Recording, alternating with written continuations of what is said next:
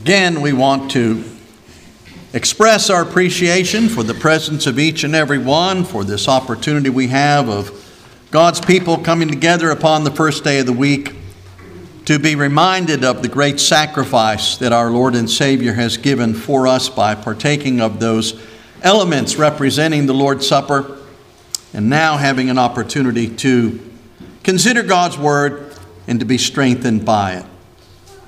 You know, when we have some item in our home, some item in our possession, and it breaks, it stops working. You know, sometimes people just say, well, you know, nothing lasts forever.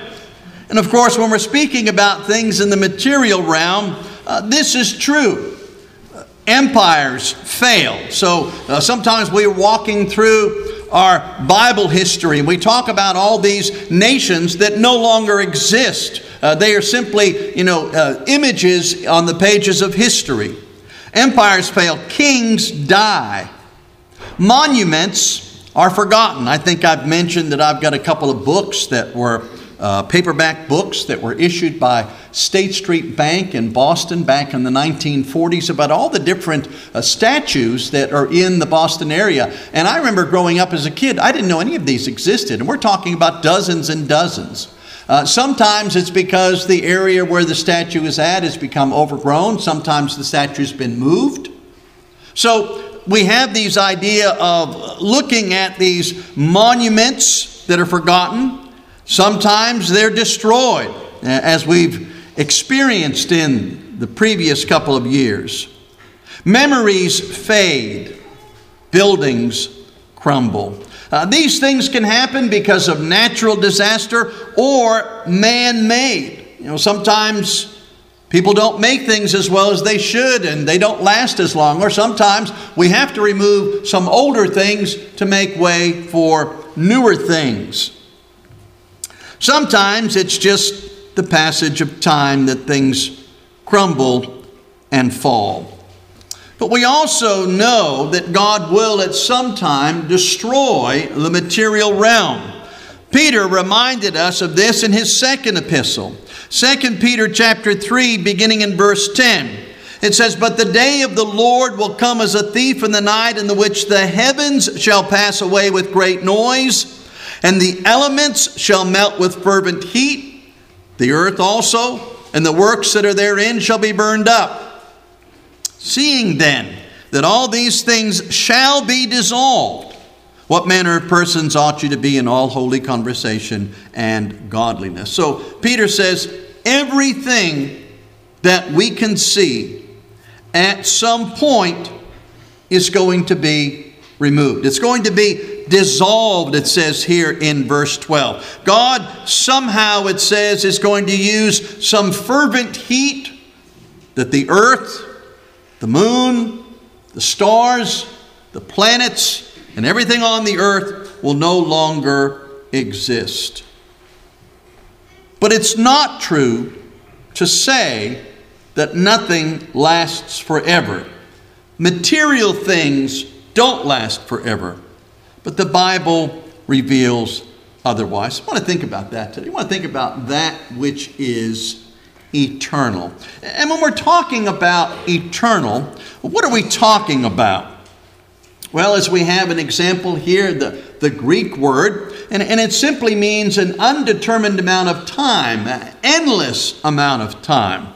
And even though we say endless, it can be used in an accommodative way to refer to a time that we cannot count, but a time that God can. And so we have the example that is found in Ephesians chapter 3 and in verse 11. It says, according to the eternal purpose which he purposed in Christ Jesus our Lord. What is he talking about? Talking about the unfolding of the gospel. That prior to man being created, God had a plan. And it was his eternal plan from the very beginning, before time existed, unto a time that he would then reveal. So, in that respect, God had a time in mind, but a time that existed well beyond many human lifetimes. So, again, it would be impossible for us to figure out from creation to the first century exactly how much time existed. So we would say certainly thousands of years, even if we just dealt with looking at the biblical narrative, we would recognize 25 to 100 to 3,000 years as a short amount, but still that's well beyond anyone's lifetime. So when we look at this particular use of the term eternal, it simply means beyond lifetimes, beyond man's lifetime. But it is not beyond God's time frame in dealing with human existence because as the passage reveals God did reveal it while man was still living. But then the, the, the greater majority we deal with is that it is a time in dealing with that which cannot be defined beyond human life. No human life is going to continue. So as we noted in 2 Peter chapter 3, uh, it is beyond the scope of the material realm, beyond the scope of human lifetime. What then is described in looking at that which is eternal? Well, the first thing we want to consider, and the most important thing we want to consider, is that God is eternal. As we noted previously in just our uh, reference to looking at what Paul mentions in Ephesians 3, there's a place that God exists, and that is dealing with eternity. In looking at Revelation chapter 4, verse 8, it says, And the four beasts had each of them six wings about him, and they were full of eyes within, and they rest not day and night, saying, Holy, holy, holy Lord God Almighty, which was and is and is to come. So these heavenly beasts define God as existing before time and beyond time. So time without measure. We, we can't measure time. You know, it's always interesting to me that we have a way of measuring things, don't we? We can measure things down to, you know, nanoseconds and all these different types of, of things. But in dealing with God, we lack the ability to accurately measure anything about Him. We can't measure the length of His existence. We can't measure the depth of His love we can't measure the extent of His knowledge. We don't have that ability. So, no matter what we do, we will lack in that realm. We have to allow God to define Him to us and utilize terms that at the very least we can grasp, maybe even if we don't fully comprehend every bit of them. So, the idea of God existing prior to creation and then God existing well beyond. Well, of course, if God created, God doesn't need creation. If he existed before, it wasn't necessary for him to live. And if he's the one that's going to destroy it, then he's going to exist well beyond it. So we have that concept of time. He is, he was, he is, he will continue in effect to be. Isaiah put it a little bit differently in Isaiah chapter 57 and in verse 15, he said, For thus saith the high and lofty one that inhabiteth eternity, whose name is holy. So Isaiah said that's his dwelling place. God's dwelling place is beyond our ability to measure time. And logically, then, if that is the case, then any of the things that we would deal with within the realm of God are going to also be there. So, in looking at Psalm 45 and in verse 6, it says, Thy throne, O God, is forever and ever. The scepter of thy kingdom is a right scepter. So, so God's throne, his reign, his sovereignty is something that will never end. There's never been a time, nor ever will there be a time when God has not been sovereign. It's not up to us to recognize His sovereignty. It exists whether we recognize it or not. It's up to us to take advantage of the blessings that He bestows upon us because of His sovereignty. So God is eternal. And as we noted, thus anything dealing with God within the realm that He exists is going to be eternal. So His power is eternal. When Paul was inspired by the Holy Spirit to write to the Romans in Romans chapter 1 verse 20 says for the invisible things of him from the creation of the world are clearly seen being understood by the things that are made even his eternal power and godhead so that they are without excuse. So we think about God's ability to create. We can't do that. We can use the elements that exist to modify those elements and create other elements, but we can't, you know, with the snap of our finger or our voice, create something that prior to that time never existed.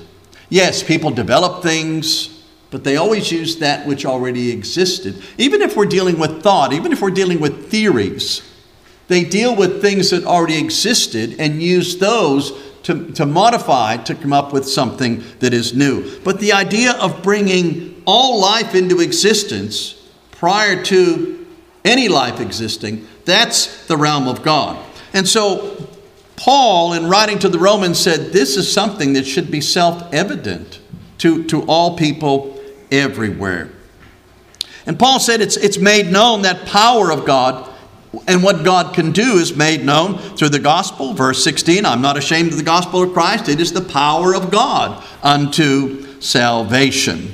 Jesus chastised the Sadducees because he said they did not comprehend, they did not fully understand the power of God or the power of his word. In Matthew chapter 22, the Sadducees came to him and they tried to manufacture this question in dealing with the resurrection and the woman who's married to all these different brothers in the resurrection, whose wife will she be?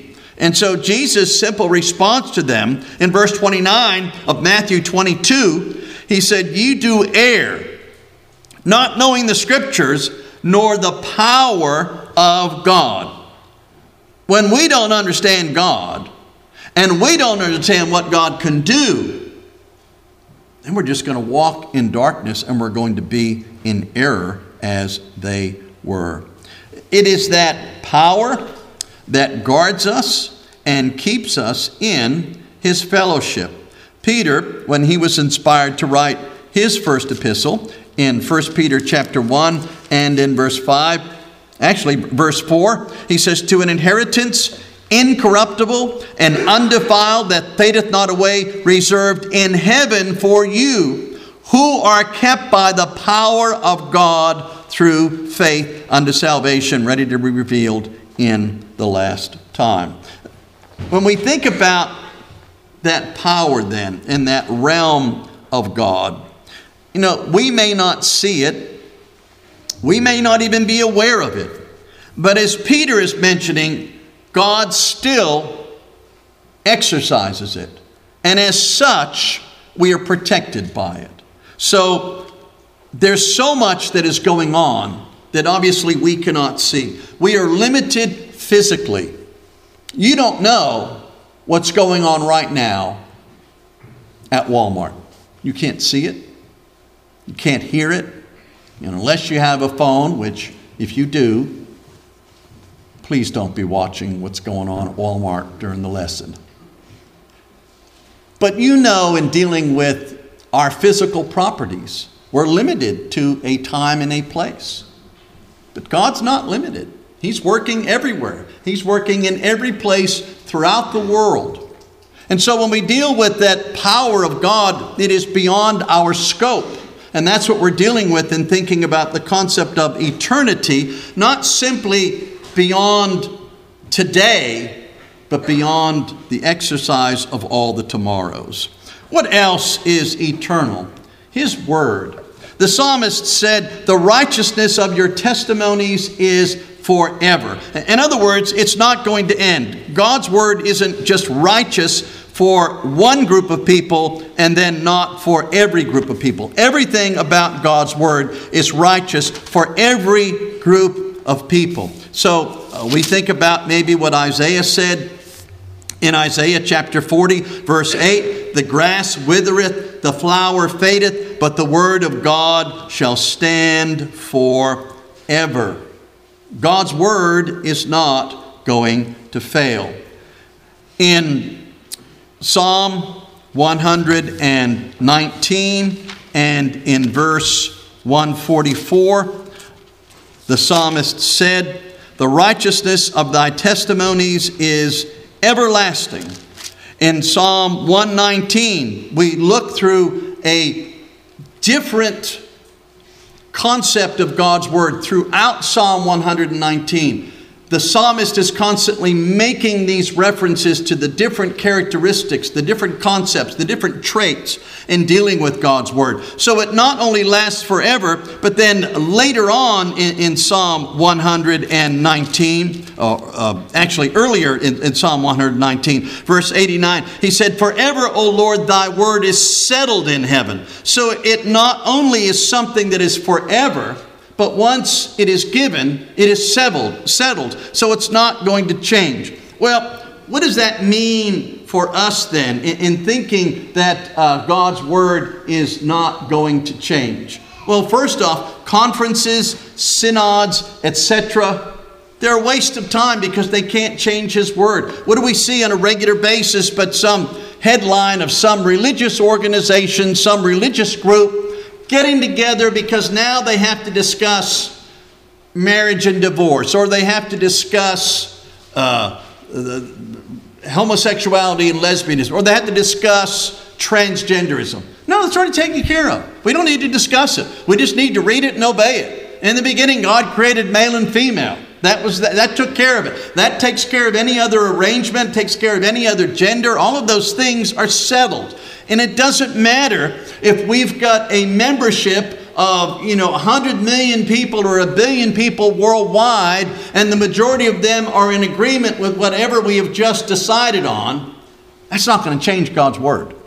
It's not going to enhance god's word if you agree with it and it's not going to take away from god's word if you disagree with it. It only changes you. And so they're a waste of time because you can't change his word. Man cannot change god's word and make it continue to be God's Word. Evil men think that they can remove God's word. We have one such example of that during the time of, of Jeremiah. They, the king tried to keep Jeremiah quiet, put him in jail. God still gave him a revelation. So Jeremiah called this one servant of his, an individual named Baruch, and he said, God's given me this revelation. Now I need you to take this scroll and I need you to take it to the king and I need you to read it to the king.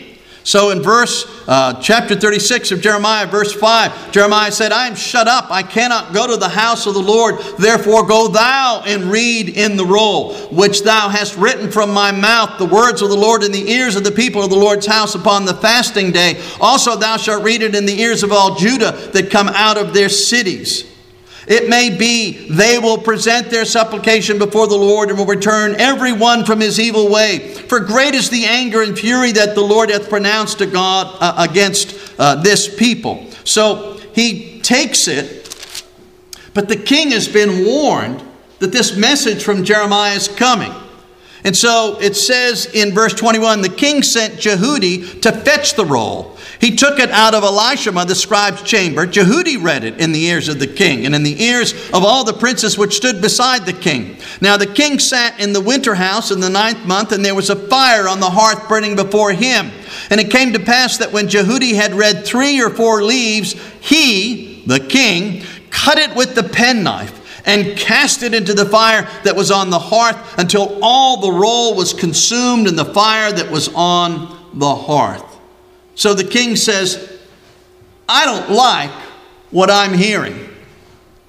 And this prophet has written that. So he pulls out his knife and he begins to cut the scroll and just throw the pieces in the fire. You know, we have such a limited understanding of what God does and what God says. To think that if God were to write something down, that if I'm to take it and I throw it away, that that destroys it. Once God's word goes forth, it is forever, whether I have it written or not. But evil men think that uh, I can just remove God's word, I can just throw it in the fire. As the psalmist noted, that once God's word is stated, that settles it. Thy word is settled forever. Unlike man, God can see what the end result will be. Thus, there are no need, there is no need for God to correct things. You know, I don't know how many times I can write something and I can use the spell check and I can do all that stuff, and I go back and I see something that has to be corrected. You know, uh, my mind sometimes works faster than my fingers do. And th- there may be that I've left out a little word like be, or I write there, T H E R E, as T H E I R, and, you know, totally uh, not. N-O-T as K-N-O-T. So I'll do all these things all the time. I'm just, you know, going so fast and I'll go back and I'll think, yeah, that looks really good. And then I go, then I do my uh, you know, inspection, and I go, oh, that's wrong, that's wrong, that's wrong. We have to do that because humans make mistakes. God didn't make any mistakes. There's no need for God to go back and change anything. That's why when, when someone comes out and they say, oh, we have a newer testament, and then you find, well, you guys, you know, you might have had a newer testament, but it obviously didn't come from God because you had to correct it 30 or 40 times within the first 10 years, changing words, not simply that you've got the wrong tense, you've got the wrong word, you've got the wrong place, you've got the wrong people. That's when you know it comes from man. That's why we can say we don't have any fear of people examining God's word. There are no mistakes made, there are no contradictions that are made. In John being given the blessing of the book of Revelation, we read in Revelation chapter 22, verses 18 and 19, he said, For I testify to every man that heareth the words of the prophecy of this book, if any man shall add unto these things, God shall add unto him the plagues that are written in this book. And if any man shall take away from the words of the book of this prophecy, God shall take away his part out of the book of life and out of the holy city and from the things which are written in this book. Now, when we think about that, when we think about uh, what John writes, it should first and foremost be a realization done to us that God said, don't do it. But then beyond that, don't try to do it. Now, someone I heard one time say, well, isn't that just for the book of Revelation? And I thought, okay, let's think of that logically. Was God just saying in this one book, don't change anything. But if you don't like what's in Matthew, go right ahead. If you don't like what's in Acts, go right ahead. Well, of course not. When he says it in one place, dealing with his word, he's dealing with everything and dealing with his word. Don't change anything. What that means for us is whatever God promises, he ensures they're going to be fulfilled. Just as we started in, in looking at that verse in Ephesians chapter 3, and we dealt with God's purpose God purposed something from eternity. It might have taken thousands of years beyond lifetimes of anyone, but God fulfilled it. That was, in effect, His guarantee. And, and that deals, in effect, with every single generation. What else is eternal? Christ's reign is eternal. The Hebrew writer begins Hebrews chapter 1 by reminding us that Jesus isn't simply a man. Jesus is the Son who came to this world and talks about the fact that he's created to be man, but in effect, he's greater than the angels or any created being, even other beings in heaven. And he emphasizes that through the fact that he said, Did God the Father at any other time refer to anybody else Verse 8 of Hebrews 1 Unto the Son he saith, Thy throne, O God, is forever and ever. A scepter of righteousness is the scepter of thy kingdom. We already made reference to this in, in Psalm 45. And so the inspired writer is telling us that the Son has all the same qualities as the Father. The divine Godhead all exist together having the same qualities. Thus, what could be said of one is said of the other. If the Father inhabits eternity, and his throne is eternal, and the Son is with the Father, then it stands to reason that the Son and his reign on the throne is also eternal. The Father's promise to the Son is that this throne and his reign is eternal. And if God's word is eternal and it cannot be changed, then thus it is so. However, we wish to describe this time, his throne is forever. Whatever term we wish to use, whether we want to limit it to human lifetime or beyond human lifetime, it, it's not going to diminish the fact that God stated it is forever. Every creature, Revelation 5, verse 13 said, which is in heaven and on the earth and under the earth, and such as are in the sea, and all that are in them heard I saying, Blessing and honor and glory and power be unto him that sitteth upon the throne and unto the Lamb forever and ever. How else could God reveal for us an understanding that his throne exists beyond our time frame. Man inhabiting the flesh is limited. We do not live forever. But Jesus is not man, Jesus is God who came in the flesh to die for our sins. John chapter 1, beginning in verse 1, it just simply says, In the beginning was the Word and the Word was with God, and the Word was God. The same was in the beginning with God. All things were made by Him. Without Him was not anything made that was made. Verse 14 the Word was made flesh and dwelt among us. So I think we, we clearly understand all of those concepts of dealing with beyond time as also making reference to the Son as well as the Father. And only He who is eternal, can help every person in every generation. In Ephesians chapter 1, beginning in verse 18, Paul was inspired to write, The eyes of your understanding being enlightened, that ye may know what is the hope of his calling, and what the riches of the glory of his inheritance in the saints, and what is the exceeding greatness of his power to usward who believe according to the working of his mighty, mighty power which he wrought in Christ when he raised him from the dead and set him at his own right hand in the heavenly places, far above all principality and power and might and dominion and every name that is named, not only in this world, but also in that which is to come, and hath put all things under his feet, gave him to be the head over all things to the church, which is his body, the fullness of him that filleth all in all. When the Hebrew writer in Hebrews chapter 7 and 8 and 9. Makes a comparison in dealing with Jesus as our high priest and high priests under the old covenant.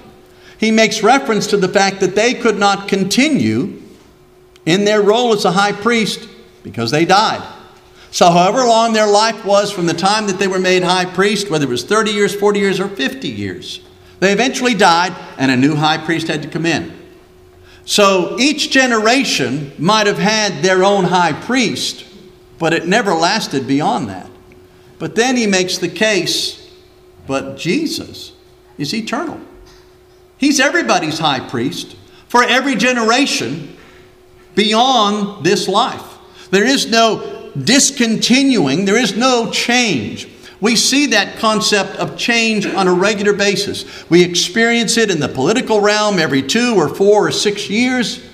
We see it in the religious realm when some false religion has their head to die and now they've got to vote somebody else in there. We see the passing of things and the limited ability that they have. And so, making a contrast to that which is eternal should easily help us to understand in dealing with Jesus as our Lord, as our sovereign, as our high priest, that he continues forever. Well, then, what are some of the benefits of that relationship? Our sins and iniquities are removed. God said in Hebrews chapter 8, verse 12, I remember them no more. That's permanent. They're not put in a lockbox in a safe somewhere, and when we do something wrong, they're brought out, and God says, Okay, I'm bringing this back. He says, They're gone. Sins and iniquities, remember no more. Our fellowship with Him exists beyond the earth. On the night of his betrayal, as we have the account found in John 17, as Jesus prayed to the Father, it says in verse 2 As thou hast given him power, speaking of the Son, over all flesh, that he should give eternal life to as many as thou hast given him.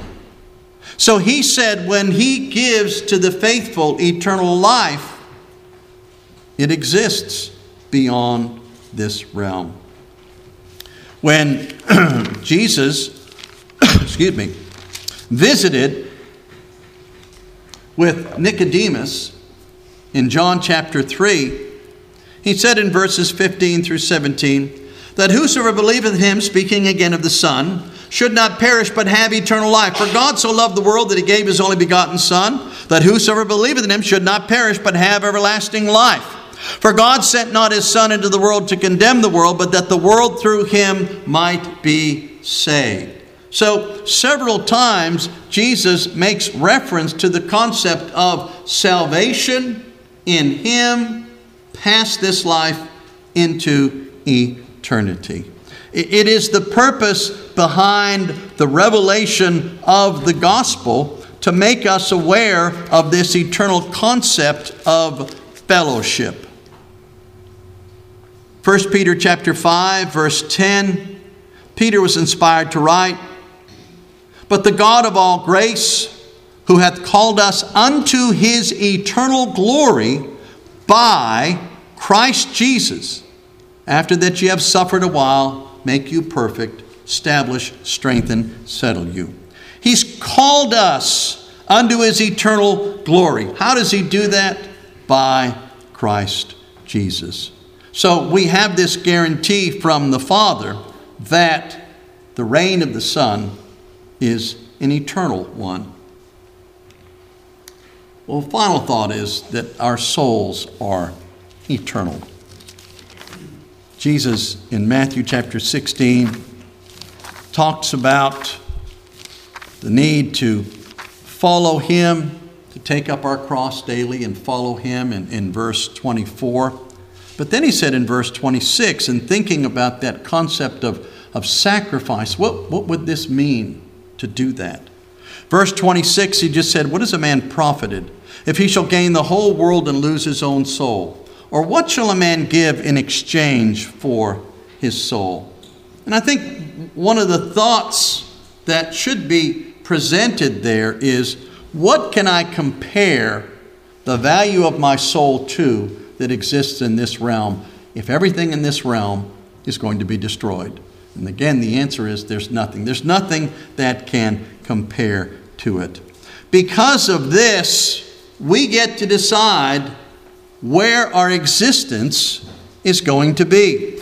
Matthew chapter 25, Jesus talks about the judgment.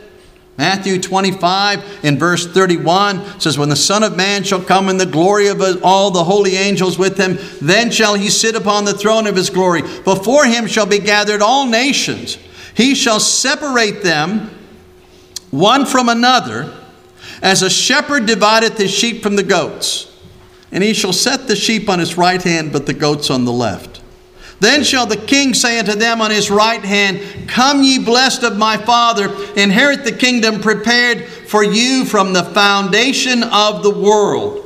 But then it says in verse 41 Then shall he say also unto them on the left hand, Depart from me, ye cursed, into everlasting fire, prepared for the devil and his angels. Verse 46 These shall go away into everlasting punishment but the righteous into life eternal. So we have two terms that are used there everlasting and eternal. But what's, what's interesting to me is that some people want to negate hell's punishment by saying that, in effect, the word eternal simply means age lasting. In other words, it's not an eternal fire, it is limited to a known time. It's not without end. But you know what? I don't really feel the need to argue that concept. If someone wants to somehow think that eternal in this regard, in just dealing with hell, not dealing with heaven, but in somehow just dealing with hell, doesn't really mean without end. That at some point it's going to be mitigated. Then, you know, I have a, a simple question How long is too long to spend in hell, and how short is short enough? In other words, what they're trying to say is hell is not going to last forever, okay? You're not going to be in this place of torment for worlds without end. Okay. How long's long enough? God says that if you don't obey, you're going to be separated and you're going to go to hell. Is there any way to mitigate that? Is there any way to say, okay, I think I can deal with that? Because when we deal with the power of God, we're reminded that we serve a God whose knowledge and ability and power is far beyond the scope of our understanding, whereby we may serve God acceptably with reverence and godly fear, for our God is a consuming fire. So the Hebrew writer in Hebrews chapter 12 makes a comparison in dealing with the old covenant and the mountain and the fire and the rumbling and destruction and all those things. Someone says, well, if you go to hell, you're not going to be there for eternity. Well, what if you're there for 10 minutes? What if you're there for an hour? What if you're there for a day? In other words, how short is short enough that I'm willing to deal with it? Or how long is too long that I feel that I have a right to question God's concept of judgment? Anybody who wants to say it's not going to be for eternity, that's not going to change anything. It's not going to somehow make it more acceptable. It's not going to somehow make God to be a better God because instead of it being 100 years, it's now 10. There's still punishment. I mean, eventually, what they're just going to have to say is, which I think they already have, there is no hell. There's no hell, don't worry about it. Everybody gets saved. But then we have to say, well, Jesus must have had it wrong. And if Jesus had it wrong, he's not the Son. If he's not the Son, we're not saved. If he's not saved, we're still in our sins and guess where we're going in sin? You, you can't have one and ignore the other. If you're going to say hell isn't eternal, then why not make the argument heaven isn't either? But if you're going to say heaven is eternal and the same word is used for hell, you can't mitigate the one and extend the other. You can't have it both ways. Paul simply reminds us in 2 Corinthians chapter 4 what is in store for the child of God. 2 Corinthians chapter 4, beginning in verse 16. He said, For which cause we faint not. But though our outward man perish, yet the inward man is renewed day by day. For our light affliction, which is but for a moment, worketh for us a far more exceeding and eternal weight of glory. While we look not at the things which are seen, but at the things which are not seen. For the things which are seen are temporal but the things which are not seen are eternal. We cannot compare the temporary with the eternal. We don't have the means to do that. Our minds can't comprehend everlasting and, and, understanding what it truly means. But our everlasting God promises in His everlasting Word, which is guided by His everlasting and eternal power, that His Son's sacrifice provides everlasting life. And only to those who obey His Word will he give that everlasting life. And only to those who obey his word can they have the blessings of serving the, th- the Son on his eternal throne. And you can choose the everlasting that you want. It's within the realm of your choice today. You can have heaven or you can have hell. But only one can be yours through obedience to the gospel, and that is the eternal realm of heaven. That's the purpose that Jesus came. He said on the night of his betrayal, He came that we might have eternal life. Peter said that it's guaranteed through the gospel. What more could God do? To impress upon you the need for us to obey the gospel that we could be with Him, believing that Jesus is the Christ, confessing Him as such, repenting of your sins, being baptized for the remission of your sins, that God would take the atoning blood of Jesus Christ to cleanse your soul spotless and free, bring you into His household, guide you with His word, place your feet on the path of righteousness that leads to His eternal throne, where you can be with Him for time without end. And if there's anyone we can help to obey the gospel this morning, please let us know while we stand and while we sing.